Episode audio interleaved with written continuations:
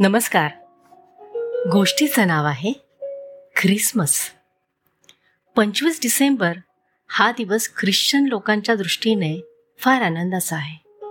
कारण चोवीस डिसेंबरच्या रात्री ख्रिश्चन ज्याला ईश्वराचा पुत्र मानतात त्या येशू ख्रिस्ताचा जीझसचा जन्म झाला.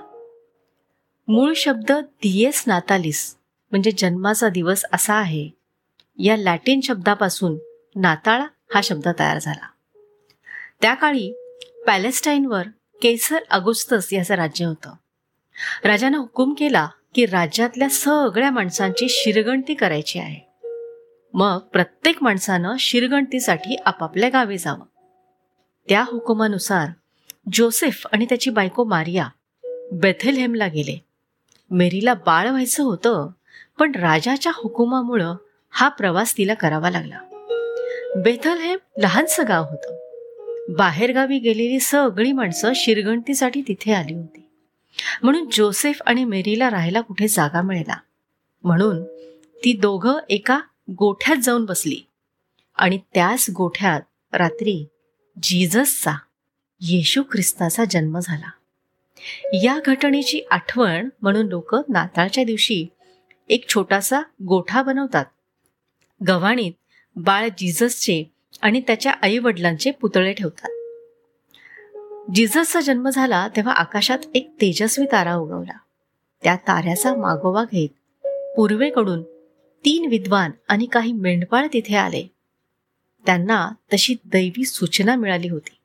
म्हणून गोठ्याच्या सजावटीत या सर्वांचे पुतळे तसेच गाई मेंढ्यांच्या मातीची चित्रही ठेवतात. त्या तेजस्वी ताऱ्याची आठवण म्हणून घरावर ताऱ्याच्या आकाराचा आकाश कंदील लावतात. लहान मुलांसाठी नाताळचा महत्त्वाचा भाग म्हणजे सांताक्लॉज या गोष्टीची सुरुवात फार जुन्या काळी झाली. निकोलस नावाचा एक दयाळू संत गरिबांना दरवर्षी काही खाद्यपदार्थ कपडे वस्तू अशा भेटी द्यायचा. या निकोलसच पुढे सांताक्लॉजच्या गोष्टीत रूपांतर झालं. नाताळसाठी आणखी एक सुंदर सजावट म्हणजे ख्रिसमस ट्री. या झाडाची ही गोष्ट आहे. ख्रिसमस ट्रीसाठी सुरूचंच झाड का? तर बेथलहेम गावी एका गोठ्यात येशूचा जन्म झाला तेव्हा लोक त्या सुंदर बाळासाठी भेटी घेऊन यायला लागले. त्या गोठ्याच्या दारात तीन झाडं होती. ताडाचं ऑलिव्हचं आणि सुरूचं. त्या झाडांनाही वाटलं की आपण झा बाळाला भेटी द्याव्यात. ताडाचं झाड म्हणालं मी माझे पान बाळाला देईन. त्याला वारा घालायला पंखा म्हणून उपयोगी पडेल. ऑलिव्हचं झाड म्हणालं माझं सुगंधी तेल मी बाळाच्या केसांना लावीन. पण सुरूचं झाड बिचारं हिरमुसलं कारण त्याची पानं होती सुयांसारखी. ते काय देणार? मग हे सगळं एका देवदूतानं बघितलं. त्यानं आकाशातले काही तारे घेतले आणि सुरूच्या झाडावर ठेवले. चमचम ताऱ्या ताऱ्यांनी खुलून दिसणाऱ्या सुरूच्या झाडाकडे बघून बाळ येशू खुदकन हसला.